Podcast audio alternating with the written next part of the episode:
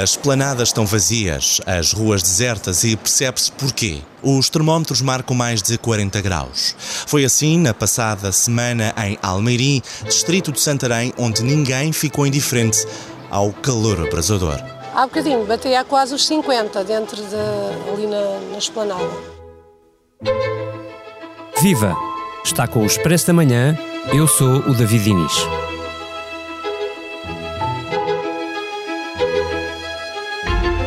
Portugal acaba de entrar na quarta onda de calor deste ano, com as temperaturas a subirem além dos 40 graus. Em 2022 foram seis e com consequências dramáticas. Só entre julho, inícios de julho e 7 de agosto do ano passado, precisamente naqueles dias em que a RTP alertava para esplanadas vazias, três ondas de calor sucessivas tiraram prematuramente a vida a pelo menos 2.400 pessoas. Os especialistas previam apenas metade. E no futuro? Bem, no futuro tudo indica que será bem pior. Neste Expresso da Manhã, convidámos a Carla Tomás, jornalista do Expresso que mais acompanha a luta contra as alterações climáticas, para percebermos melhor de onde vem este calor, que consequências escondidas nos traz, até onde pode piorar e como nos devemos preparar para este mundo que não pedimos, mas que parece quase inevitável. Expresso da Manhã tem o patrocínio do BPI, patrocinador oficial das seleções e do futebol feminino. O mundo já está a mudar o mundo. Banco BPI, Grupo CaixaBank. Carla, obrigado por vir ao Expresso da Manhã. Talvez seja melhor começarmos por aqui. Explica-me como é que nós sabemos se estamos numa onda de calor e se esta que se prevê para estes dias eh, será pior do que outras que já vivemos. Olá, uh, obrigada também por me terem convidado, por me teres convidado para estar aqui. Um, o que vai ser esta onda de calor ainda é cedo para sabermos. Portanto, como dizia um jogador da bola, prognósticos só no fim do jogo. Não é? Certo, também se aplica no tempo. também se aplica no, na, na, meteorologia e em muitas outras coisas.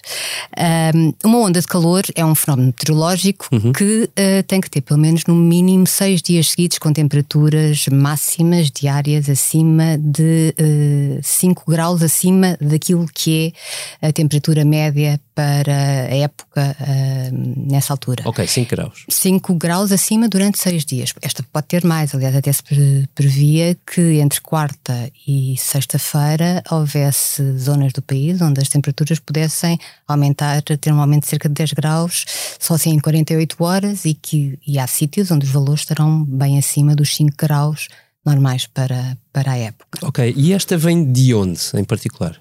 Os, uh, uh, as ondas de calor normalmente são provocadas por fenómenos meteorológicos concretos que têm a ver com o posicionamento de anticiclones. Neste uhum. caso, este anticiclone uh, está, tem a sua crista posicionada entre o Golfo da Biscaia e a Madeira uhum. e arrasta com ele os ares e os ventos mais, mais quentes do norte da África.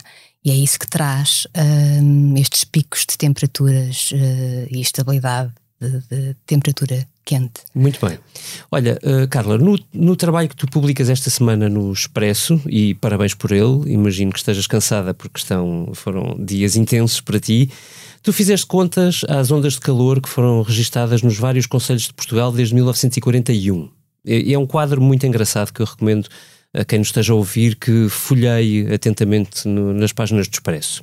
E também fizeste contas ao número de mortes provocadas apenas por três das seis ondas de calor que se registaram no ano passado. O que é que tu descobriste? Estes números são números do, do IPMA, os de, dos dias uh, em onda de calor em uhum. 2022. Eles têm o apanhado desde uh, 1941 até 2022. E, uh, portanto, vou começar por, por, por, este lado e depois já, já, já vamos às mortes. Vamos a isso. Um, o, o IPMA tem um somatório que dá mais de 900 dias uh, em onda de calor em 2022. E nós não, num cada ano tem 365 dias, não é? Isto significa que é um, uma soma de todas as estações, neste caso 40 estações em 54, que somam aqueles uhum. dias de calor. Não quer dizer que tenha havido, na realidade, 900 e uh, tal dias em Sim, ondas não multiplicamos os dias não, não por 3, seguramente. mas foi o ano que mais somou dias em ondas de calor, o de 2022, e aquele onde se foi atingida a temperatura mais elevada até hoje registrada em Portugal. também desde que há estes registros, que foram os 47 graus na, na amarelagem em 2022. Em relação à, à questão da mortalidade em excesso, um, o INSA tem, tem, tem uma análise da mortalidade em excesso durante o ano, tem uhum. quatro períodos em que identificou excesso de mortalidade, uh, mas só um deles é que coincide com uh, uma das seis ondas de calor. Portanto, foi o período entre 7 de julho e 4 de agosto. Certo onde se viveram três ondas de calor neste, neste período, portanto, pelo menos uh, mais de seis dias com temperaturas 5 graus acima daquilo que é a média diária para, para, para Foram, portanto, consecutivas, não é? Foram ondas de calor consecutivas. Foram ondas de calor consecutivas, mas a mortalidade, por exemplo, é maior em determinadas ondas de calor do que noutras. Em particular no verão, se... Porque as temperaturas já são muito mais altas no uhum. verão, portanto, sendo mais altas e subindo mais, uh, levam a um limiar em que o corpo reage, sobretudo as pessoas mais idosas, as crianças, as pessoas com alguma debilidade de saúde, com, podem ver agravados problemas cardiorrespiratórios, uh, fadiga e, portanto, levar a problemas que possam levar a, a situação de fatalidades. Oh, oh, Carla, são, são números muito elevados os que uh, os dados oficiais te revelaram. Uh, o que eu te pergunto é se uh, no ano passado foi assim, uh, e, e tendo lido vários relatórios, que imagem é que isto nos pode dar sobre o, que, o, o futuro que nos está reservado? Deixa-me só também esclarecer outra coisa. Tem-se falado muito e falou-se semana passada, nós temos este número um, agora, não é? mas um, andava-se a falar em mil mortes na onda de calor também Sim, do verão passado. Menos, menos de metade menos do que metade. verdadeiramente aconteceu. Esse número tinha por base dados passados pela Direção-Geral de Saúde referentes até ao período portanto, de julho, mas até dia 18 de uhum. julho. E são dados de um relatório da Agência Europeia do Ambiente. Portanto, o INSA um, processou, entretanto, mais informação e aí termos chegado um, a, este, a este outro número. Um, Repete-me a pergunta. E eu, ia, eu perguntava-te, tendo Sim. tu uh, passado os olhos por tantos relatórios nos últimos tempos que olham para, que perspectivam uh, com as alterações uhum. climáticas, com, uh, com, com, os dados que nós temos, que imagem é que nos podes, é que esses relatórios nos dão sobre o futuro? De acordo com os estudos científicos um, que, tenho, que tenho lido, e nomeadamente as projeções feitas no Roteiro Nacional para a Adaptação 2100, um, prevêem-se, ou projetam-se, não se prevêem, neste caso, da, quando estamos a falar de estudos científicos, estamos a falar de projeções. E projeções que têm por base cenários a 30 anos, portanto, com, tendo em conta o clima passado, o clima presente e o, e o clima futuro. E o que estas projeções uh, a nível nacional uh, indicam é que se hoje temos, por exemplo, duas ondas de calor no uhum. litoral por ano, daqui a 50 anos poderemos passar a ter quatro. Ou se no interior temos quatro, podemos passar a ter oito. Podemos passar a ter eh, períodos de 60 dias seguidos ou quase consecutivos em onda de calor.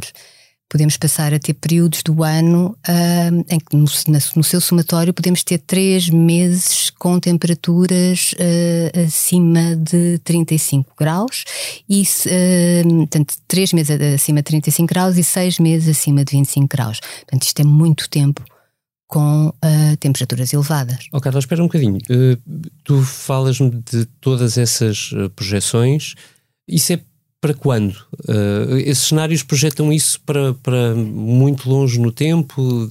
2100, 2050? Os cenários científicos fazem projeções portanto, até 2100 e depois têm, fazem 30 anos. Portanto, fazem sobretudo projeções para meados do século. E, portanto, essas projeções para meados do século, daqui a 30 anos é uhum. é uma geração, não é uhum. é muito mais do que isso, uh, já são suficientemente dramáticas para nos assustarmos com, com o que vamos ter. Sim, estas projeções mais recentes, mas também outras que já vêm sendo divulgadas uh, há muito, nomeadamente pelo painel intergovernamental para as alterações climáticas. Falando disso, Portugal tem uma estratégia nacional de adaptação às alterações climáticas, que uhum. falavas há pouco. Uh, que foi prorrogada para 2025, uh, uh, e, e, e, também tem um programa de ação para diversas frentes. Os políticos têm sido permanentemente acusados de evitar medidas mais drásticas, uh, que porventura serão mesmo necessárias. Como é que os nossos planos têm sido avaliados lá fora e cá dentro? A avaliação externa, portanto, feita por outros países, não, não, não tenho dados para te dar uma resposta concreta. A nível nacional, esta é uma frase feita, mas nós planos fazemos habilidosamente muitos polos em prática, que é um bocadinho mais difícil. Temos uma estratégia nacional de adaptação às alterações climáticas, uh, 2020, que foi prorrogada agora para 2025, uhum. que tem uma série de medidas e depois tu tens em cascata uh, a adaptação dessa estratégia ao nível regional, ao nível municipal. Depois a execução das medidas no terreno de adaptação é que tardam sempre muito. Não é? Nós ouvimos uh, falar, por exemplo, no que toca às ondas de calor neste caso. Uma das coisas essenciais é uh, ter o planeamento urbano que uh, crie mais espaços verdes. Espaços verdes não é jardins, não é espaços artificializados, é ter uh, jardins com árvores de, de, que tenham ou venham a ter grande porte, porque elas têm capacidade, num jardim com alguma dimensão, têm capacidade para fazer diminuir um grau, por exemplo, uh, as temperaturas e, portanto, e refrescar a área toda em seu redor, não é só uhum. estar lá debaixo das árvores. Permite diminuir um pouco aquilo que é uma ilha de calor nas cidades. Temos tanto betão, não é? E temos que preservar não só os espaços verdes que já lá temos, mas criar mais e tê-los na proximidade das pessoas, porque é uma forma também de vir a reduzir a mortalidade no caso das ondas de calor, mas também, por exemplo, reduzir as inundações no caso de, de chuvas intensas, que são outro tipo de, de evento extremo. Uh, Carla, num minuto, uh, conta-nos um bocadinho sobre os efeitos que estas vagas de calor têm em nós e a que nós normalmente não ligamos muito. Eu sei que referes isso também no trabalho do Expresso uhum. esta semana. O nosso corpo tem limites quanto ao, às temperaturas que pode uh, absorver, não é? E, e portanto, se, uh, se tivermos durante muito tempo e sobretudo se as noites também forem quentes, quentes, perdão, a capacidade de arrefecer-nos é menor. Para pessoas com mais debilidade de saúde ou para pessoas mais idosas, isto fará agravar uh, problemas eh, respiratórios ou problemas cardíacos. Nas crianças também, são mais frágeis, nas mulheres grávidas. Uh, mas em geral, toda a população tem que ter alguma cautela, tem que beber muita água. Sei que a Direção-Geral de Saúde tem tem programas e planos de contingência que faz com que, por exemplo, no apoio uh, domiciliário a pessoas idosas, que temos uma grande, um, bem, 12% da população uh, idosa a viver sozinha, que um, e quando vão à casa dessas pessoas, aconselham as pessoas a beber pelo menos 8 copos de água uhum. por dia, porque as pessoas não têm muita noção das medidas, da necessidade de medidas de autoproteção, não é? O beber uhum. muita água, hidratarem-se, não se exporem, a, nem, ter, nem fazerem esforços físicos. Esses planos de contingência têm tido efeitos positivos, eh, tanto quanto vamos uhum. uh, sabendo. Um, o que eu te queria perguntar para fechar uh, é, sabendo que tu, este fim de semana, como todos nós, traz bastante calor, imagino que vais para a praia, como é que tu vais lidar com o calor? Uh, queres, queres deixar-se a fechar uh, conselhos básicos a quem nos ouve? Vai-nos dar vontade de dar uns mergulhos, mas é aconselhável que não os demos na pior hora do dia, ou seja, entre as 11 da manhã e as 4 e meia da tarde, se calhar é melhor ficarmos em sítios mais frescos do que expostos às radiações solares. Além disso, os, uh, os níveis de radiação UV vão estar também bastante elevados. Beber muita água, não fazer eh, exercício físico uh, nas horas também de maior calor e tentar descansar o máximo possível, porque as noites também vão ser uh, quentinhas. Hum. Pelo menos no Sotavento Algarvia é o que se prevê. E nós temos um problema com casas à noite, porque as nossas casas não arrefecem o suficiente e, segundo tu escreves no Expresso esta semana, em Portugal as temperaturas são 8 graus centígrados mais elevadas no interior das casas do que no exterior. Esse, esse número resulta de um estudo feito por uma equipa do, do IGOT, Instituto uh, de Geografia e Ordenamento do Território, que uh, fez monitorização no verão de 2022 em cerca de 20 residências habitadas por pessoas com mais de 65 anos, na zona de Carnida, em Lisboa. Portanto, uhum. é, um, é um exemplo prático que podemos extrapolar de certa forma, tendo em conta que 70% da habitação em Portugal é de má qualidade quando falamos de eficiência energética. Portanto, a maior parte das casas não tem capacidade de arrefecer à noite e as pessoas não usam ar-condicionados, ou serão, não tenho esses números, mas a porcentagem de pessoas que têm sistema de refrigeração será bastante diminuta. Depois de duas decisões contraditórias, o Tribunal Constitucional vai ter de decidir quando é que a prescrição de casos de corrupção começa a contar. A partir do primeiro contacto do corruptor ou do último pagamento ilegal. A decisão, qualquer que seja, terá influência total no julgamento de José Sócrates. Como? O constitucionalista Jorge Pereira da Silva explica tudo em expresso.pt. Hoje, que é sexta-feira, há expresso nas bancas. onde se conta que a ministra Ana Catarina Mendes e a ex-ministra Marta Temido são os nomes mais fortes para liderar a lista do PS para as europeias. Falamos também sobre a longa lista de promessas adiadas do Ministro da Saúde, Manuel Pizarro, e sobre os assuntos em que António Costa alinha com Viktor Orban o polémico e pouco democrata Primeiro-Ministro da Hungria. Para ler, na edição que já está nas bancas ou na página online do Expresso. Resta-me agora despedir-me, agradecendo ao João Martins a sonoplastia deste episódio. O Expresso da Manhã volta na segunda-feira, com o Paulo Baldaia. Já sabe, muito cuidado com o calor e um bom fim de semana.